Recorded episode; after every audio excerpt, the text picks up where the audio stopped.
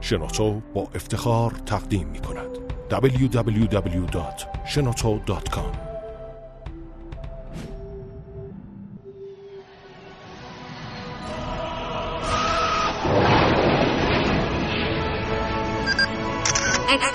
کاوشگر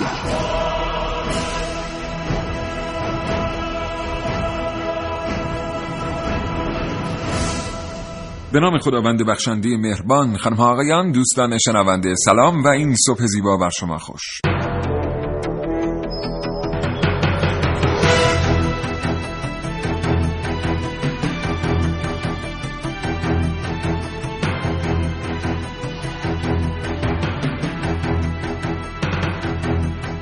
کاوشگر رو میشنوید. از رادیو جوان.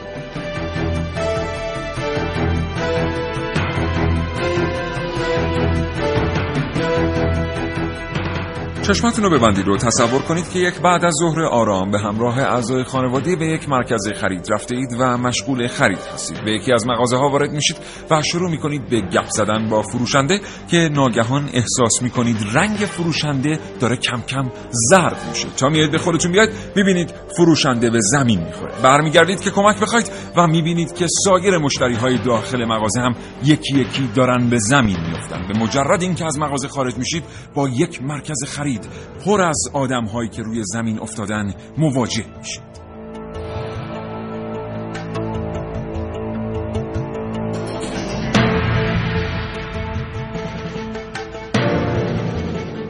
این برنامه از کاوشگر درباره بیوتروریسم بشنوید.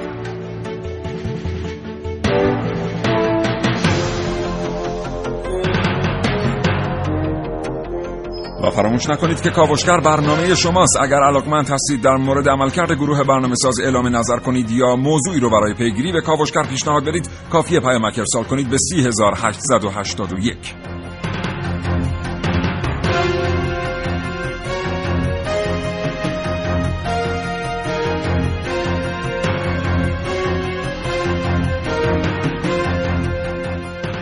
و همینطور اگر زندگی روزمره فرصت مطالعه کردن رو از شما سلب کرده این موضوع رو جدی بگیرید و برنامه کاوشگر رو بشنوید. هرچند هیچ چیز در زندگی جای کتاب و کتاب خواندن رو نمی‌گیره حتی یک برنامه رادیویی فوق العاده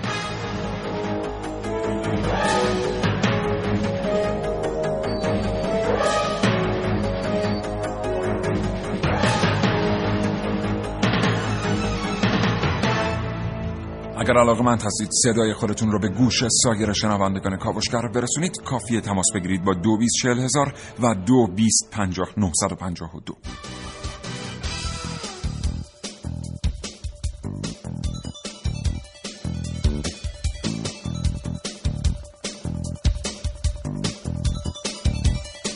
کاوشگر.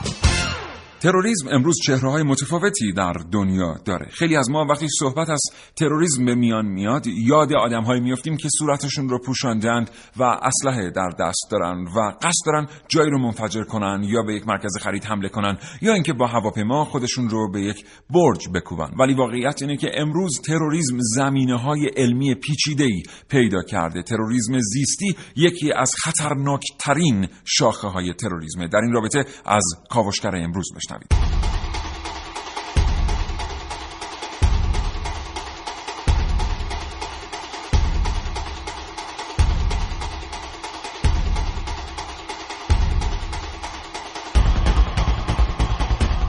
در این کاوشگر میشنوید.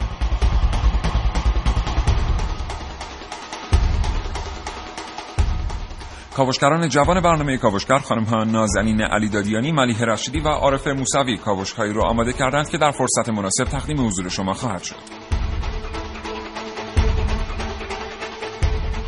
همچنین برنامه که سعید مولایی به دست برنامه کاوشگر رسیده این برنامه رو نیز خواهید شنید. محسن رسولی پژوهشگر برنامه کاوشگر به استودیو آمده تا حاصل پژوهش‌های خودش رو با ما به اشتراک بگذاره.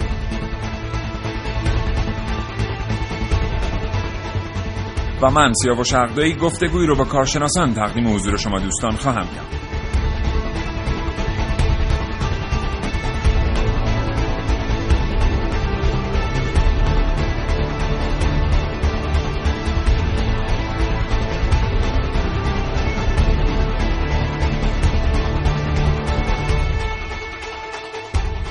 پروفسور علی کریمی و دکتر رضا رنجبر این برنامه برنامه کاوشگر رو همراهی خواهند کرد.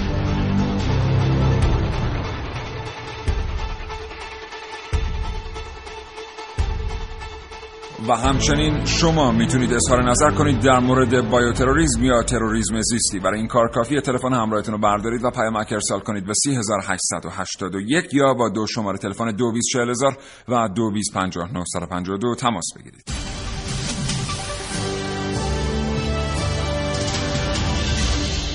خب بریم برنامه کاوشگر رو آغاز کنیم محسن صبح بخیر. به نام خدا سلام و صبح بخیر خدمت تمام شنوندگان عزیز کاوشگر و خوشحالم یه روز دیگه در خدمتتون هستم. چه خبر امروز؟ خب امروز زیاد بحثمون بحث جالبی هست اما اما زیاد خوشایند نیست. در مورد ترور بایو ترور اینا می‌خوایم صحبت کنیم. خب ترور را همیشه با شلیک گلوله و چه می‌دونم جنگ و خونریزی و اینا همراه بوده. بمب و آره، بمب و بله آتش سوزی اینها. اما بایو تروریسم کاملا فرق داره هیچ صدایی نداره. هیچکی متوجه نمیشه تا مدت زمان خیلی زیادی و بعد از یه مدت آمارها نشون میدن که چه اتفاقی افتاده. یه طرف یه خطیش میشه رهاسازی یک ارگانیسم ها یا میکرو ارگانیسم ها از طریق گیاهان، هوا، آب و موارد مختلف مثل دارو و مواد غذایی. و دارو و مواد غذایی دقیقا به بدن انسان ها که در دراز مدت تاثیراتی خواهد گذاشت که خب خیلی تاثیرات گسترده یعنی واقعا از بیماری سرطان شما در نظر بگیرید تا حتی تغییرات ذهنیات و رفتار افراد یک بله. کشور. یعنی الزاما بیوتروریسم منجر به مرگ افراد نمیشه. می‌تونه یکی از اهدافش نسل کشی باشه. بله. ولی می‌تونه باعث بشه که شما بتونید راحتتر افراد رو کنترل کنید. به عنوان مثال بیا محسن به قصه شروع کنیم. فرض کنیم یه آدمی که اصلا پایبند به اصول اخلاقی نیست خب. این قابلیت رو داره که برای یک بیماری خاصی دارویی تولید کنه بله. و دانش تولید اون دارو هم در انحصار خود اوست بله. فقط الان یه مشکل داریم برای اینکه بتونیم مولتی میلیاردر شیم با این آدم مشکلمون هم اینه که آدم های زیادی به این بیماری در دنیا مبتلا نیستن بله. بنابراین همون آدم میاد این بیماری رو در نقطه خاصی از دنیا گسترش میده با بیوتروریسم با تروریسم زیستی. از طریق وارد کردن یک کالای دارویی یک کالای آشامیدنی یک کالای خوراکی لباس یا آلوده کردن هوا یا منابع آبی. بعد از پنج سال یا شش سال می‌بینیم که تعداد خیلی زیادی آدم در اون منطقه جغرافیایی به این بیماری مبتلا هستن. حالا وقت ورود قهرمان به میدانه. قهرمانی که بیاد این دارو رو تولید کنه پول قابل توجهی به جیب بزنه و از میدان خارج بشه. این خوشبینانه ترین داستان در مورد تروریسم زیستی بود. و حالا ما الان در چند ماه گذشته و در سال گذشته خیلی سر زبون افتاده که چقدر سرطان شیوع پیدا کرده. مثلا در سین پایین در بین جوان ها و خود رئیس سازمان پدافند غیرعامل اعلام کرده که افزایش 35 درصدی سرطان ناشی از بایوتروریسمه که بیشتر هم در بخش کشاورزی حالا از طریق گندم هایی که بله. وارد میشه کوتاه شیمیایی که استفاده میشه باعث شده و از سال 1930 و تا الانی که بررسی می‌کنیم هر دو سال یک بار حالا خیلی هاشون هم تازه فاش نشده این پرونده ها هر دو سال یک بار یک پرونده و یک پروژه خیلی عظیمی در زمینه بایوتروریسم ما شاهد بودیم که من چند نمونه مهمش هم آوردم خدمتتون عرض خواهم کرد. و حالا تاریخش هم بخوایم بررسی کنیم. اینو الان بگیم یا بذاریم برای قسمت بعد. بذاریم برای قسمت بعد. با توجه به اینکه این بخش طولانی شد متشکرم محسن رسولی. من و محسن رسولی اینجا هستیم با کاوشگر و با شما تا ساعت 10 صبح.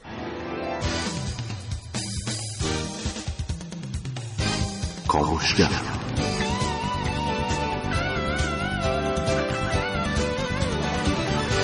ارتباط تلفنی ما برقرار هست با پروفسور علی کرمی عضو هیئت علمی دانشگاه علوم پزشکی بقیت الله آقای دکتر کرمی سلام عرض می‌کنم. صبحتون بخیر. سلام عرض کردم خدمتتون. نمی‌دونم شما سوالی مطرح خواهید فرمود یا بنده همجور چه صحبتی رو بکنم در زمینه بایتر. بله من از خدمت شما یه سوال می‌پرسم ولی کنترل بحث با خود حضرت علی است. اگر علاقمند بودید در مورد موضوع دیگری صحبت بفرمایید از شما میشنوم. نه خواهش می‌کنم. بفرمایید. پیش از هر چیز می‌خوایم بدونیم که یک چیزی به نام بیوتروریسم چقدر در دنیا بر اساس ساختارها و سیستمها اتفاق میفته یعنی این اعتقادی که ما داریم یه سری نهادها در دنیا دارن سرمایه گذاری می‌کنن روی بیوتروریسم تا چه حد می‌تونه به واقعیت نزدیک باشه تا چه حد به توهم توته. بله.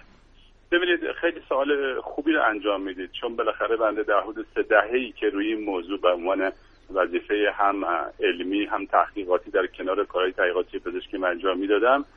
خب تمام طور تاریخ رو در طی کردیم از گذشته تا به حال. و آنچه که در آن که الان در نسل سوم در واقع بحث بیوتروریسم هستیم این است که اینها با هم ترکیب شده. این سالی که شما فرمودید. یعنی واقعیت وجود داره. در عینش یه عده متاسفانه با بزرگ نمایی های عجیب و غریب که اهداف خاصی هم پشتش دارن این رو به یک مسئله برای اینکه بتوانن از بحث برداری متعدد بکنن. یکی ایجاد وحشت هست ایجاد ترس و حراس هست و اینکه حالا بعضی هم دنبال بحث های تجاریش هستن که بالاخره بتونن با ایجاد حراس و ترس بتونن محصولات خودشون رو بفروشن و اون بحث بسیار مفصل است که فرصتش نیست. اما بحث واقعی قضیه این است که خب ما اسناد متعددی داریم که این قضیه در داخل کشور خودمون اتفاق افتاده. بنده خودم های متعددی رو رفتن و رصد کردیم و عامل پیدا کردیم. اتفاقی که افتاده حالا چی بود از طریق دام بود از طریق هوا بود از طریق فلان بود اینا این پاکت هایی که برای دانشگاه ما رسیده ما اینها رو آنالیز کردیم تشخیص دادیم. چون اینجا مرکز تحقیقاتی داریم بله. که به تشخیص این عوامل مربوط هست. بنابراین داره اتفاق میفته همین الان در همین ثانیه‌ای که با شما صحبت می‌کنم داره این پدیده در دنیا رخ میده در کشورهای مختلف.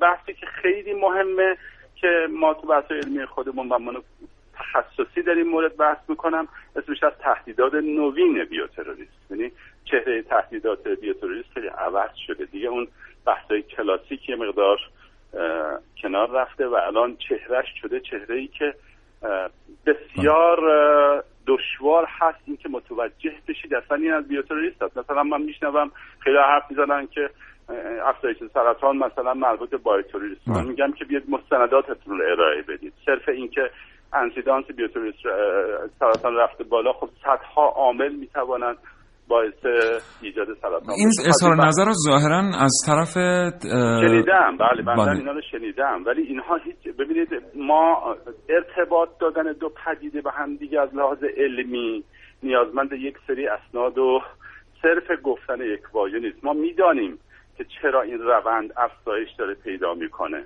در دنیا هم همینطور هست.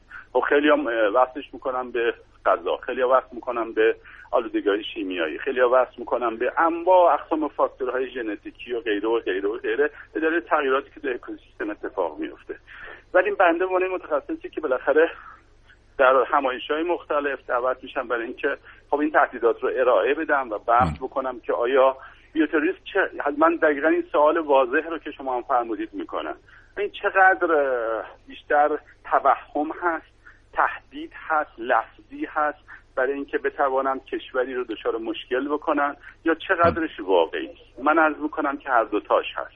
بله. اگر ما نتوانیم بین این مرزها فاصله بذاریم خود یک تهدید هست. یعنی آقای دکتر کرمی متشکرم از توضیحات شما اما شما یه جایی اشاره کردید که تروریسم زیستی در شرایط کنونی در دنیا نسل سوم رو. بله کلاسیک داشتیم. الان ممکنه توضیح بفرمایید که اصلا چه سیری رو طی کرده در دنیا بیوتروریسم خب تاری... سیر تاریخیش از گذشته خب قد... شما اگر ببینید خیلی ائمه ما رو با سمها مصوم کردن. ما پیگیری کردیم خیلی از سمها سمهای بیولوژیک بوده منشأ گیاهی داشته. خب؟ این نوع بیوتروریسم یعنی اگه اون سم منشأ شیمیایی داشته باشه این رو ما در دسته بیوتروریسم دسته بندیش نمی‌کنیم. حتما باید یک میکروارگانیزمی در واقع تو اون سم وجود داشته باشه. ما تعریف داریم. چون بنده جزو تیمی هستم که تو کنوانسیون خلسلای بیولوژیک تو دنیا کار می‌کنیم که این تعریف کاملا مشخصه. وقتی میگیم بیوتروریسم که اون ماده یا خود میکروب باشه یا محصولی از یک فرایند زیستی باشه. اگه شیمیایی باشه میشه کموتروریسم بله. پس الزاما نباید میکروارگانیسم زنده توی اون محصول باشه بلکه اون می‌تونه حاصل سنتزی باشه که بله. توسط میکروارگانیسم انجام شده ما بله. همینه. تعریف definition ی که به قول معروف تعریف بین المللی که برای عوامل بیولوژیک. آخه دو تا واژه من اول جدا از هم بکنم. یکی جنگ های بیولوژیک هست. یکی bioterrorist یکی هم agroterrorist این تا واژه رو باید دوستانی که می‌خوام بحث بیوتروریسم بشناسن باید از هم جدا کنن. جنگ های بیولوژیک یعنی استفاده از عوامل بیولوژیک که خودش تعریفش رو خواهم گفت برای صدمه زدن به نیروهای نظامی برای اشغال و اهداف نظامی مثل توپ و تفنگ و شیمیایی و غیره. بایوتروریسم این است که بتوانید ما عوامل و محصولاتی که از یه فرایند زیستی حاصل می شود که می‌تونه یه میکروب باشه می‌تونه سم باشه می‌تونه یک ماده سنتتیک باشه حتی بله. می‌تونه یک هورمون باشه می‌تونه آنزیم باشه خیلی اینا بسیار بحث گسترده است که استفاده کنن برای یا صدمه زدن یا ایجاد وحشت یا اینکه بتوانن ناتوان کننده استفاده بله. کنن آقای دکتر کرمی عذر می‌خوام فرمایش شما رو قطع می‌کنم معذرت می‌خوام. مواردی روشن از بیوتروریسم که در مثلا کشورهای همسایه ما اتفاق افتاده باشه در دنیا اتفاق در افتاده باشه. اتفاق افتاده. بله، مواردی سند روشن. هست که- خواهش اتفاقی. که افتاد در داخل کشور ما سال 86 ما در سیستان بلوچستان اینو من سخنرانی ها بونیک فکت البته ده ها مورد از اینها رو دارم. بیاید اگر یک بار برنامه تلویزیونی باشیم من می‌تونم از این پاکت های نه احتیاجی نیست. ما می‌تونیم روی کانال شبکه رادیویی جوان که استقبال بله، ما خوبی هم ازش شده روی تلگرام حتما اینو به اشتراک که مردم ببین البته من کتابی چاپ کردم به عنوان پدافند غیر عامل تهدیدات بیولوژیک که این الان دو سه سالی است که اون دیفرنس در کل دانشگاهی کشور اینا داره تدریس میشه. و این خب کتاب همه اسناد من آوردم. البته بعضی اسناد هی روز به روز برام چون می‌رسه بله. چون نمونه های جدید برام ما میاد. چون بالاخره بدونید اینها قطعا بدونید که کشورهای مخاصم ما وقتی که رهبری میفرمایند نفوذ بدانید که وقتی بحث صلح مطرح میشه ولی دشمنی دست بر نمیدارن اینا دیگه نمیان از توپ و تانک استفاده کنن از ابزارهای جدیدی برای صدمه زدن به منابع انسانی بله. دامی گیاهی و غیره استفاده خواهند کرد. بریم سراغ کیس ها و فکت ها آقای دکتر اگر ببینید ما اتفاقات متعددی داشتیم که اگر فرصت بود من می‌تونم دونه دونه کیس ها رو براتون بگم. مثلا ما در سال 86 اه، یک پدیده ای در یک از استانهای در واقع جنوب شرقی ما اتفاق افتاد که باعث مرگ تعدادی از افراد شد و وقتی ما به صحنه رفتیم مشاهده کردیم که یک عامل بسیار خطرناکی استفاده شده و از طریق دام هم وارد کشور ما شده و برده در اونجا و حالا ریشش چی هست؟ نمی‌تونم در اینجا مطرح کنم ولی بحث این است که باعث مرگ شده بود و تعداد افرادی که عفونت پیدا کردن به این عامل همجور گسترش پیدا می‌کرد تا اینکه ما با روش ها و تخصص هایی که داریم بالاخره تونستیم این عامل شناسایی بکنیم و جلوی این پدیده رو گرفتیم و بعدم مشخص شد حتی ریشه کار به کار برنده چه کسی بوده بله. و چه گروهی بوده چه تیم تروریستی این کارو کرده و قطعا اینها حتی اخیرا بحثی مطرح شده به عنوان اینکه چون اشراف اطلاعاتی کشور ایران به نسبت به تروریستا خیلی زیاد شده و جلوی اونها رو گرفته می‌بینید که عملیات انتحاری. رخ نمیده بنده چیزی رو در سخنرانی مطرح کردم که مراقب باشید که اینها بیوتروریسم انتحاری خواهند داشت یعنی فردی را آلوده می‌کنن به یک عامل بیولوژیک در بله. دوره کمون این فرد به طور سالم وارد کشور میشه هیچ علائم پزشکی نداره و از مرزها عبور می‌کنه میره تو منطقه پر جمعیت در جای مستقر میشه بعد آرام آرام اپیدمی علائم بروز می‌کنه. نه علائم بروز می‌کنه بعد میگن حالا برو شما به چه روشی اون منطقه رو آلوده بکن که کیسایی هم داریم که بعضی شهرها که باعث عفونت شده. یعنی انقدر داره پیچیده میشه این فرآیند بله. در عین پیچیده شدن ما هم با این پیچیده شدن داریم حرکت می‌کنیم. یعنی بله. خب این خیلی جای خوشحالی که مقابله کنیم چون کشور بالاخره باید مسئول باشه در مقابل این تهدید بسیار پیچیده که از شیمیایی هسته‌ای و رادیواکتیو که ما اینا میگیم جنگای شیمیمره خب این نوع بیولوژیک خیلی خطرناکتر هست به دلیل اینکه نمیشه این عامل رو بله. دید نمیشه بسیار کرد. بله. و ورودش بسیار از فکر کنم از مرزهای ما بخوان یک مثلا بشکه ماده شیمیایی عبور کنن خیلی سخته در یک ذره که در کیف یک پاکتی هست در جیب یک نفر به راحتی می‌تونه بره در یک لابراتوار زیرزمینی تکثیر بشه تکثیر بشه، پخش بشه.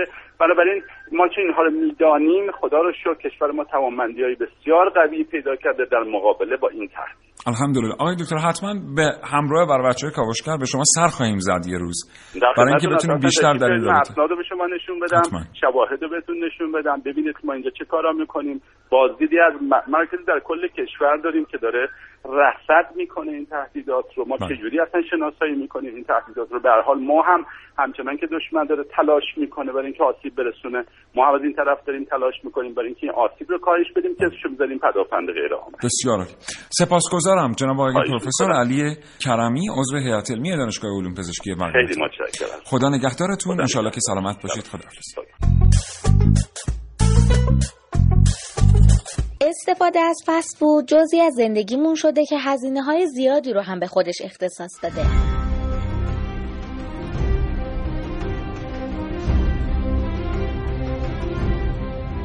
اما تا حالا این همه گفتن که از مصرف سوسیس سازمان جهانی بهداشت اعلام کرد که محصولات فرآوری شده گوشتی مثل سوسیس و کالباس باعث بروز برخی انواع سرطان می شوند.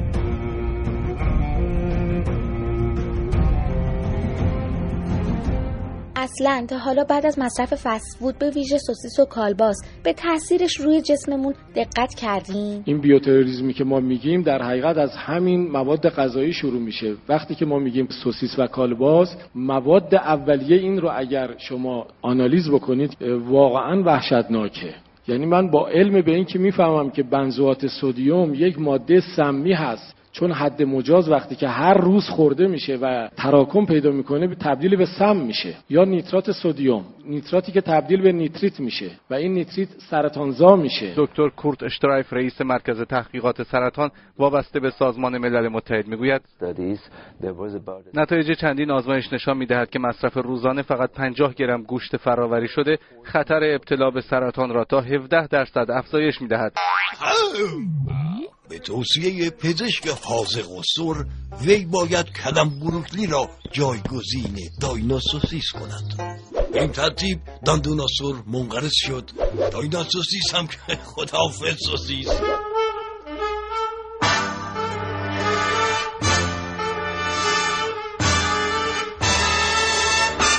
بهتره از امروز برای حفظ سلامتیمون هزینه کنیم نه از دست دادنش.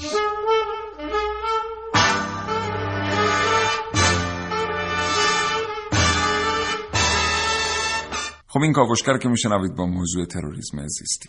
و اما بریم سراغ نمونه ها و تاریخچه بایوتروریسم. خب اولین گزارشاتی که اصلا منتشر شده حالا بررسی کردن برمیگرده به 6 قرن پیش از میلاد مسیح و زمانی که آشوریان اومدن حمله کردن به یکی از شهرها و در مزارع دشمن اومدن سم ارگوت رو که از گندم سیاه گرفته می‌شد در مزارع پخش کردن و باعث شد که در طی مثلا چند ماه و چند سال اون گندمی که حاصل میشه تاثیر بذاره روی مردم. و بعد از اون 19 قرن که میگذره در سال 1346 میلادی لشکر تاتارها وقتی میان به شهر کافا در جزیره کریمه کنگو حمله می‌کنن و اونجا رو محاصره می‌کنن مردم مقاومت می‌کنن. برای اینکه مقاومت مردم از بین ببرن افرادی که از طریق تاون مرده بودن رو لباساشون رو در میارن و از دیوارهای شهر پرت می‌کنن به داخل شهر. حتی من شنیدم تو کریمه کنگو خود فرد مبتلا به تا اونم پرت می‌کردن داخل شهر. آره. و باعث شد که مردم اونجا تعداد زیادی تاون بگیرن و بعد از اون که مردم اونجا تاون گرفتن و دروازه ها باز شد این تاون در کل اروپا شیوع پیدا کرد. حالا موارد دیگه هم هست. مثلا سال 1945 تاثیر فلوراید بر سیستم اعصاب تحت برنامه به نام برنامه F یا پروگرام F انجام شد. سال 1947 اومدن تاثیر پرتوها رو بر روی انسانها ارتش امریکا بررسی کرد و CIA هم اومد مطالعاتی روی مواد مخدر LSD انجام داد که ببینه چه تأثیری بر روی اختلالات حالا روانی بر روی افراد داره. گفتم که از سال 1930 به بعد هر دو سال تقریبا یه پروژه اینجوری داشتیم یعنی حالا اکثرشون فاش شده اکثرشون هم همچنان هست. خیلی معروف ترینشون در سالهای اخیر سال 2001 بود که حالا در همون بحبوهای 11 سپتامبر با یه مقدار حالا چند روز عقب جلو پاکت های حاوی آره. باکتری سیاه سیاه زخم بله عامل بیماری سیاه زخم بله در کنگره امریکا شیوع پیدا کرد و افرادی از اون طریق دچار سیاه زخم شدن و از اون موقع بود که دوباره اصلا یه انقلابی در زمینه بایوتروریسم صورت گرفت. بودجه ها خیلی افزایش پیدا کرد در زمینه تحقیقاتی در این زمینه. سال 1956 دوباره برگشتی داشته باشیم به تاریخشون. ارتش امریکا اومد پشایای ناقل بیماری تب زرد رو تو ساوانا گسترش داد. سال 1965 دوباره CIA و وزارت دفاع امریکا اومدن تحت پروژه به نام MK سرچ رفتار انسان و دستکاری رفتار انسان رو بررسی کردن. سال 1970 اومدن اصلا دستکاری نژادهای مخت... نژادهای خاصی از بشر رو اومدن ببینن می‌تونن آیا تغییر بدن یا نه. برخی از این پروژه ها همچنان بازه و به اتمام نرسیده و در مرحله تحقیقاتی هستن. تحقیقات روی بیوتروریسم همونطور که محسن گفت خیلی خیلی قدیمیه و ریشه در تاریخ داره. جنگ به وسیله سلاحهای بیولوژیک یکی از ارزانترین و موفقترین جنگ هاست شما نه توپ دارید نه تانک دارید نه هزینه ارتش دارید نه هیچی. خیلی از این بیماری ها خودشون تکثیر میشن. خیلی از این عوامل خودشون تکثیر میشن وقتی می‌رسن به اون منطقه جغرافیایی خاص و کنترل این بیماری ها در نهایت برای خود کسی که این بیماری رو فرستاده و گسترش داده هم دشوار میشه. همین مثالی که محسن زد که تا اون بعد از اینکه در کریمه کنگو شیوع پیدا می‌کنه تقریبا در تمام اروپا شیوع پیدا می‌کنه مواردی هم از بیوتروریسم در دنیا هست که بعدا از کنترل همون تروریست ها خارج شده. این بیماری آمده ناگهان دامنگیر خود گسترش دهنده هم شده. برنامه کاوشگر همچنان بشنوید تا ساعت ده این برنامه ادامه داره. از ما امروز در مورد تروریسم زیستی میشنوید.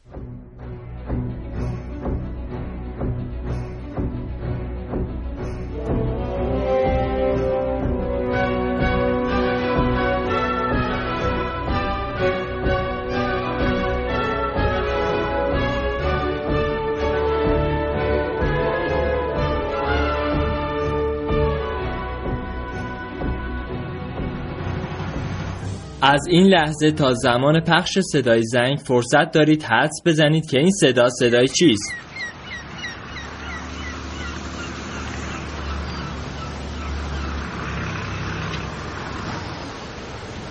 پروتکل ژنو یا قانون ژنو برای منع استفاده از موادی در جنگ است که باعث خفگی و مسموم ساختن نیروهای نظامی طرف مقابل می شود. این قانون برای من جنگ های شیمیایی و بیولوژیکی در تاریخ 17 جون سال 1925 به تصویب رسید و در 8 فوریه 1928 اعمال شد.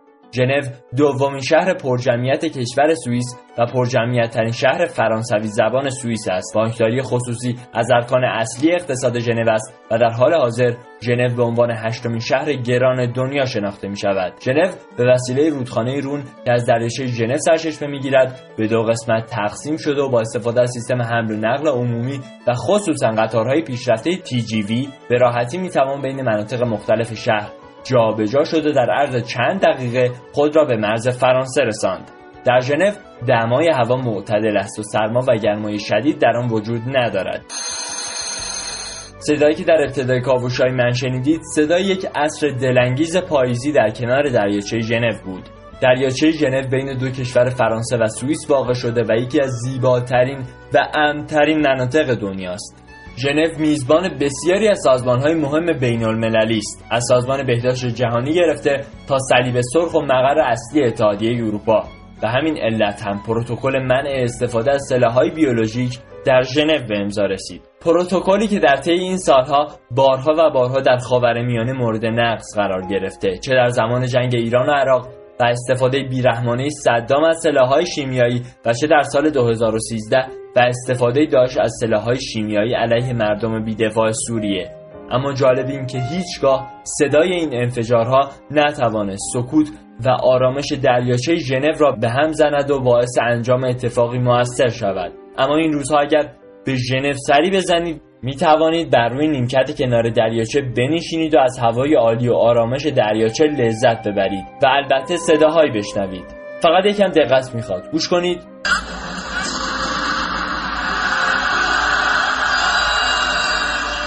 این روزها صدای انفجارهای پاریس و تحرکهای جامعه جهانی برای حل این موضوع را می توانید در کنار دریاچه ژنو تماشا کنید. اما چرا در سال 2013 هیچ کس نتوانست صدای گریه کودکان سوری را بشنود. گریه صدها یاران کودکی که قربانی حمله وحشیانه شیمیایی داعش در منطقه قوطه ریف دمشق شدند. من سعید مولایی کاوشگر جوان. www.shenoto.com وقایع بیولوژیکی این چنینی هم که ناخواسته هستن هم تو دنیا داریم. بعض وقتا یه عامل بیماریزایی که ریشه زیستی داره از یه آزمایشگاهی فرار می‌کنه اصطلاحا. و مشکلاتی رو به وجود میاره. چقدر فیلم تخیلی براش ساخته شده؟ زیاده بله در این زمینه. کلا یه دسته‌بندی هم داره اصلا مواد بیولوژیک و عوامل بایوتروریسم سه دسته میان بررسی می‌کنن میگن دسته A میاد روی امنیت ملی کشور تاثیر می‌ذاره. مثلا بیماری مثل همین سیاه زخم که سال 2001 بود یا آبله یا چه می‌دونم تاون خیارک اینا از این دستن و دسته B میشه موادی که مرگومیر پایینی دارن و در سطح پایینتری هستن مثل مشمشه و تیفوس و اینها. و دسته سوم میشه پاتوژن هایی که نوظهورن مثل اچ که همچنان داره روشون تحقیقات صورت می‌گیره و حالا نمیشه نظر قطعی هم در موردشون داد. اما خب همطور که شما گفتید بعضیاشون غیر قابل کنترلن و اصلا بدون اینکه ما بدونیم دارن باعث بیماری میشن. اما بعضیشون هم اصلا کاملا بهشون فکر شده. مثل همین موارد دارویی که در کشور امریکا داره صورت می‌گیره. خیلی آمار جالبی هست در این زمینه. 80 درصد داروهای تایید شده توسط سازمان غذا و دارو امریکا در خارج از این کشور داره تست میشه. و یکی از اتفاقا دکترهای همین کشور خانم دکتر مارسیا آنگل که ایشون استاد پزشکی دانشگاه هاروردن گفتن ما در حال حاضر افراد آسیب پذیر کشورهای ضعیف رو به آزمایشگاه داروسازی تبدیل کردیم. مخصوصا کودکان و زنان حالا تحت بیماریایی که در کشور هند و افریقا هستند در قاره آفریقا. و منحنی مرگ و ناشی از تست‌های داروی داروهای آمریکایی که من بررسی می‌کنیم می‌بینیم در کشور هند می‌بینیم که خیلی سیر سعودی مخصوصا در سالهای 2007 تا 2009 داشته. همچنین زنان کشورهای فقیر اومدن اینا رو تحت آزمایش های کنترل زاد و ولد قرار دادن و خیلی تبعات واقعا فاجعه آمیزی داشته. حالا آقای دکتر کرمی گفتم اینا یه بخشش واقعیه یه بخشش می‌تونه توهم باشه ولی اظهار نظرهای وجود داشت که این انواع جدید و عجیب و غریب سرماخوردگی هست که وارد کشورهای همسایه ما و بعضا کشور خود ما میشه. بله. اینا می‌تونه آزمایش های بیولوژیکی بر روی عوامل بیولوژیکی بیوتروریسم باشه. اگه یادتون باشه سابق تا همین ده 15 سال قبل محسن یه سرماخوردگی بود دیگه. حالا یه ذره خفیف می‌شد یه ذره مثلا زکام می‌شد یه ذره شبیه به دو سه تا بود کلا. می‌رفتی دکتر یه لیموشیری میخوردی خوب می‌شدی الان سرماخوردگی میاد. بعد اولا که معلوم نیست از کجا آمده و یه اسمی هم روش می‌ذارن مثلا سرماخوردگی مثلا چه می‌دونم کجایی حالا کشوری رو نگیم. بعد این سرماخوردگی که شما می‌گیری مثلا بند دوم انگشت اشارت درد می‌کنه. معده درد داری سرگیجه داری ابروت هم میپره. برای این سرماخوردگیه ولی همچنان. خوبم نمیشه. خوبم نمیشه. یه دو ماه هم مثلا دوره نقاهت داره و اینا. بعضیا می‌گفتن اینا همش می‌تونه اقدامات بیوتروریستی در مرحله آزمایش باشه. که واقعا اگه قرار باشه یه همچین چیزی واقعیت داشته باشه میشه گفت خیلی به سمت سوی خطرناکی دنیا داره حرکت می‌کنه. بله حالا من مثال خارجیشو گفتم در کشورمونم دو سه مورد بوده که مشکوک به این بایوتروریسم در حالا کشورمون هست. یکی بهمن سال 90 بود که معاون دارویی وزارت بهداشت هشدار داد در مورد این مکمل های بدنسازی که خیلی رایجه در حال حاضری برنامه‌مو داشتیم اتفاقا در موردشون. اینها خیلی می‌تونه تاثیرات منفی داشته باشه. حاوی های غیر مجازیه که حالا عقیم شدن اون افراد رو در پی داره. مهر سال 89 بود که تبه برفکی شیوع پیدا کرد بین های کشور و گفتن این علتش هم ورود های قاچاق بوده که حالا این مثال هایی بوده که گفتن ربط پیدا می‌کنه می‌تونه ربط داشته باشه. متشکرم از اینکه ما رو همراهی می‌کنید. به 3881 پیامک بفرستید. اگر علاقه هستید در مورد موضوع برنامه اظهار نظر کنید. و یادتون باشه که کاوشگر پیامک هایی رو که نرسیده توی برنامه ها بخونه پنج شنبه ها در ویژه برنامه شما و کاوشگر که ویژه ویژه برای شما شنوندگان این برنامه ساخته میشه می‌خونه.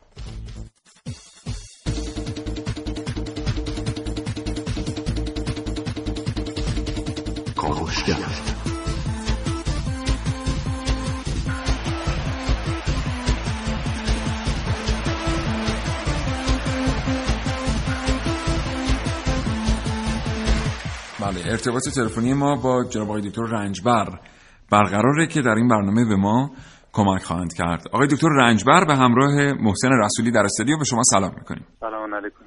حالتون خوبه؟ متشکرم خیلی ممنون. شما خوب هستید؟ متشکرم از اینکه ارتباط پذیرفتید. خواهش آقای دکتر رنجبر ما از شما میشنویم در مورد پیشرفته ترین عوامل ترور زیستی که تا حالا در دنیا شناخته شدند. از کنم خدمت شما من یک کلیاتی در رابطه با تهدیدات بیولوژیک عوامل بیولوژیک و بیوتروریسم بگم تا برسیم به در واقع عوامل پیشرفته. در واقع در مقام تعریف استفاده از عوامل بیولوژیک به ویژه میکروارگانیسم و میکروب و محصولات اونها رو جهت ایجاد ترس وحشت بیماری و مرگ و میر در موجودات زنده اهم از انسان و حیوان و گیاه رو به عنوان بیوتروریسم می‌شناسیم.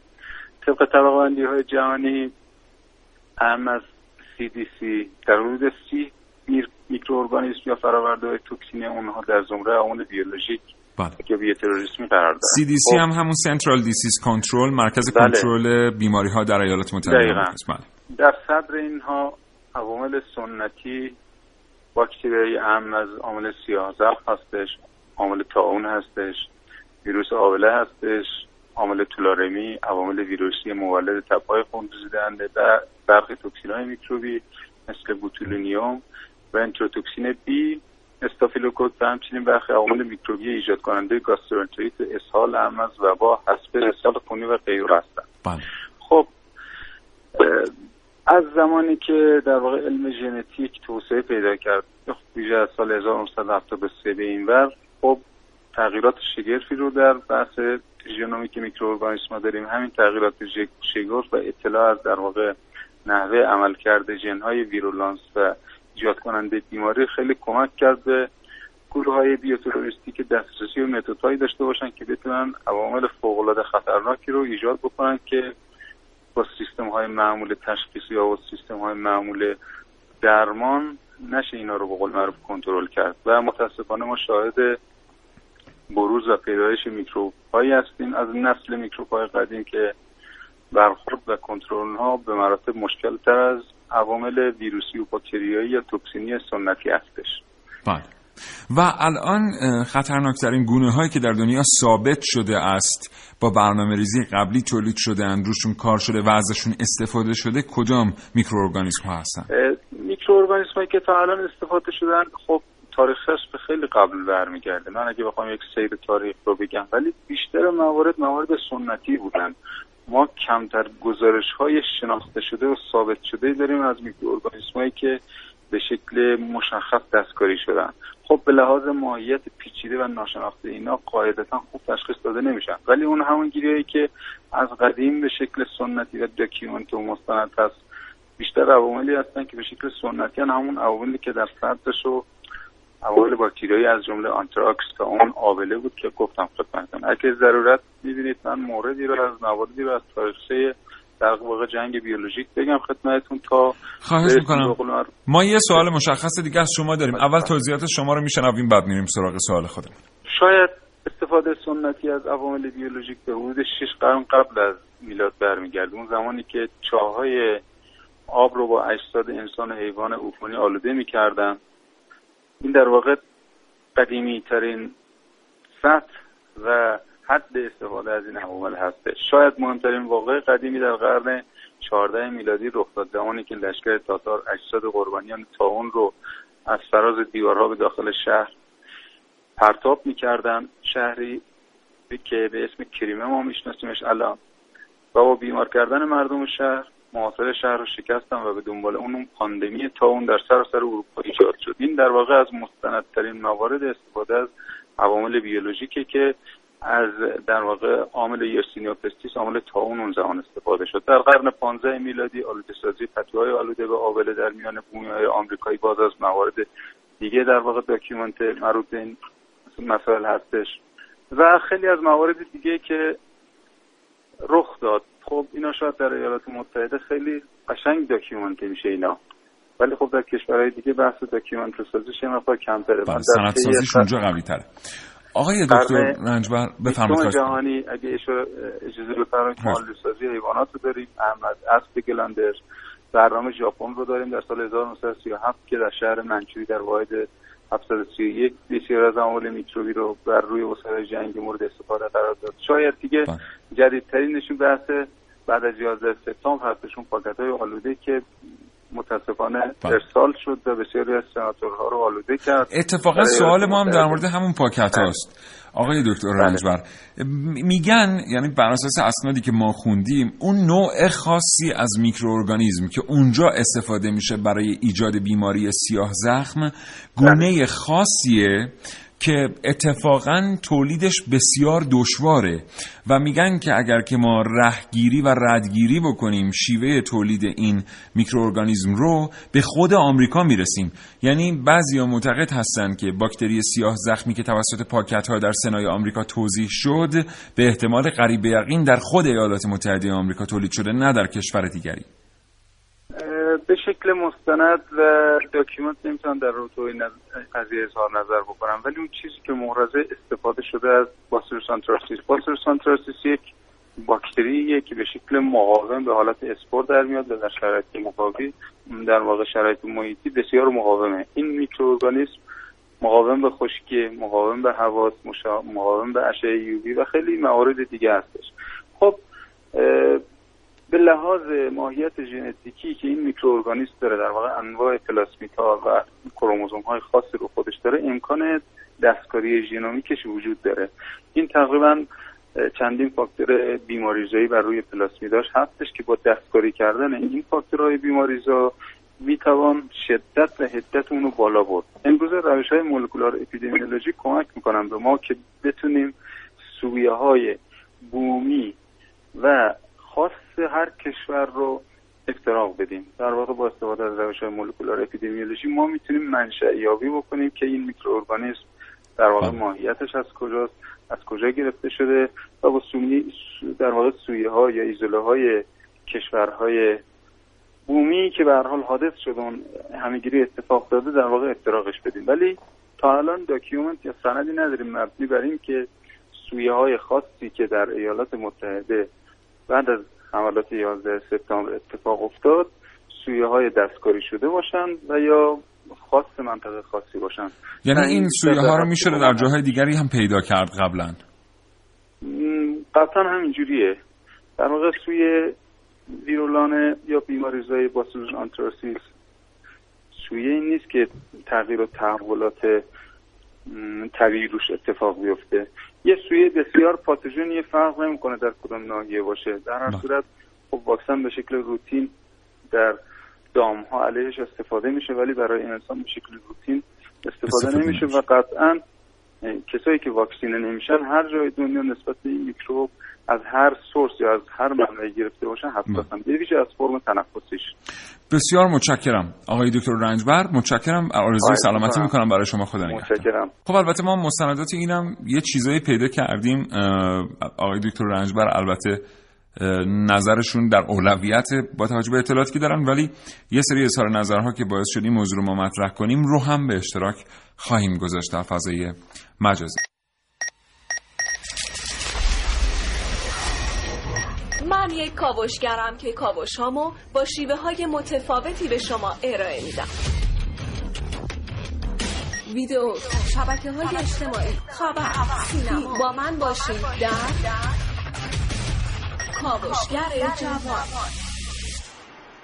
فرض کنید مشغول تایپ کردن و انجام کارتون هستید که یه پیام از شبکه های اجتماعی براتون میاد. نگاه می‌کنید و می‌بینید دوستتون یک مطلب طنز براتون ارسال کرده. شما هم یک مطلب طنز کپی می‌کنید و براش ارسال می‌کنید. تا یه وقتی ناراحت نشه. بعد گوشی رو کنار می‌ذارید و مشغول انجام کارتون میشید که باز هم یک پیام از یک دوست دیگه براتون میاد. و دوباره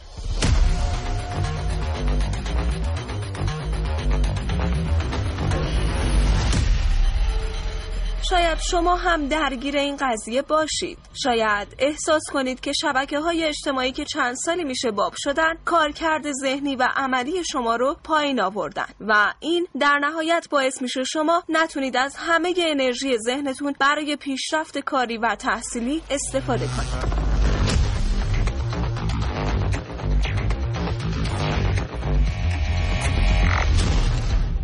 اما این شبکه های اجتماعی از کجا مدیریت میشن؟ شاید وقتش رسیده که به بایوتروریسم طور دیگه ای نگاه کنیم. شاید شبکه های اجتماعی جدید طوری طراحی شدن که ناخواسته باعث اعتیاد میشن. شاید بایوتروریسم ذهنی بیشتر از هر چیز دیگه ای بتونه کارکرد ذهن و فکر خلاق جوانان رو کاهش بده.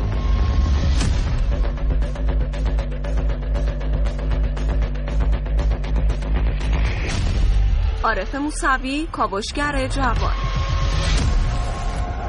یه نمونه دیگه هم هست که حالا از جمله حملات بایوتروریسمی اسرائیل محسوب میشه که خالد مشعل رو اومدن در سال 1997 با اسپری کردن این ماده به نام فنتالین تو گوشش.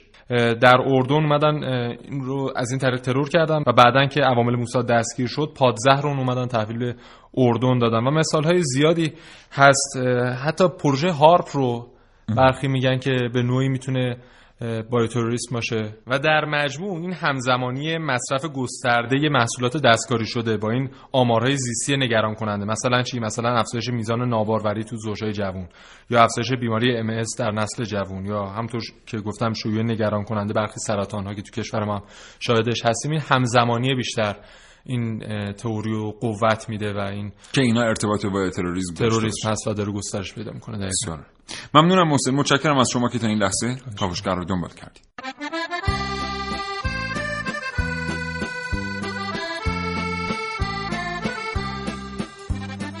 سلام. صبحتون بخیر. می‌خوایم از همین موضوع دردناک و خطرناک امروز به اتفاقات و اقدامات مفیدی برسیم. شما فکر می‌کنید میشه؟ من که فکر می‌کنم میشه. ما میگیم حالا که بعضیا با منتشر کردن میکروارگانیسم های بیماریزا در یک منطقه جغرافیایی مردم رو از بین می‌برند چقدر خوب بود که با همین شیوه ها می‌شد میکروارگانیسم هایی رو در مناطق خاصی منتشر کرد که کمبود ویتامین های اون منطقه رو جبران بکنه. مثلا در اروپای شمالی که آفتاب کمتر میتابه مشکل کمبود ویتامین دی رفع بشه. یا اصلا با کمک گرفتن از همین علم به گیاهان و جانوران در حال نابودی موادی که احتیاج دارن رو برسونیم. اینجوری که میکروارگانیسم های خاصی رو توسط مرغ های مهاجر بفرستیم به اون مناطق زیست محیطی در معرض خطر.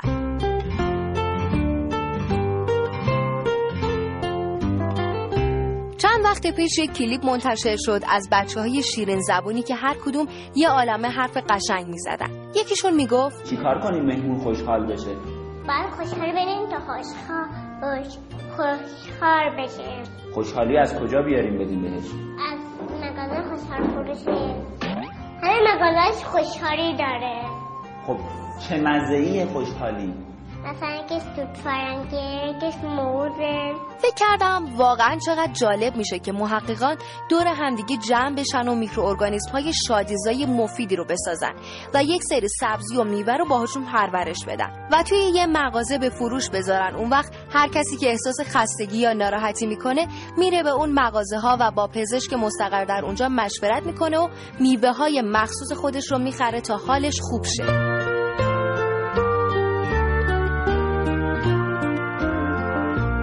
اگر فکر می‌کنید اینا همش خیالته باید بهتون یادآوری کنم که بزرگترین اختراعات و اکتشافات هم روزی رویا و خیال به نظر می‌رسیدن.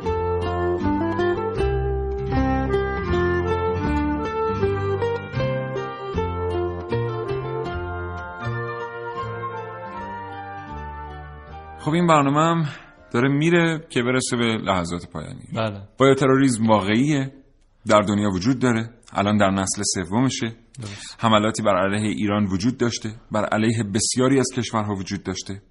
بعد از 11 سپتامبر حادثه ای که در سنای آمریکا اتفاق افتاد که حالا معلوم نیست ریشش خود آمریکا بوده یا جای دیگر یکی از در واقع بارزترین نمونه های بیوتروریزمه و دیگه چی گفتیم این برنامه؟ و اینکه پدافند غیر عامل که ما یه برنامه یکی دو هفته پیش در موردش داشتیم. یکی از وظایف اصلیش گفتیم که همینه.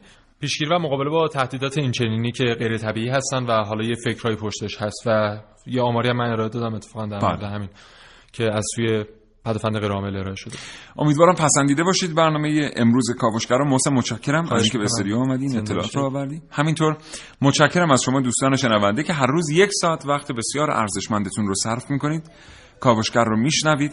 فقط می‌تونم بگم که تمام بچه های کاوشگر قدر این فرصتی که در اختیارشون قرار می‌گیره رو می‌دونن و تلاش می‌کنن در این یک ساعت اطلاعات کارآمدی با شما دوستان به اشتراک بگذارن.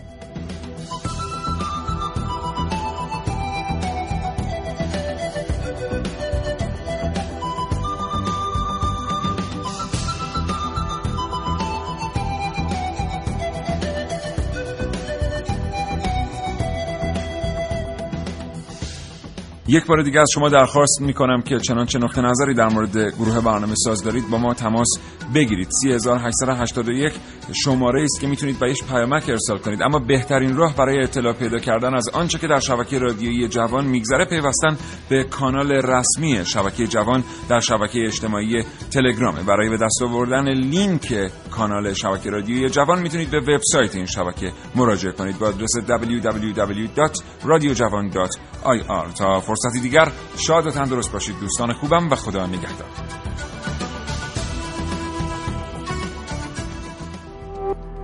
شراطو ارائه دهنده پادکست های صوتی فارسی.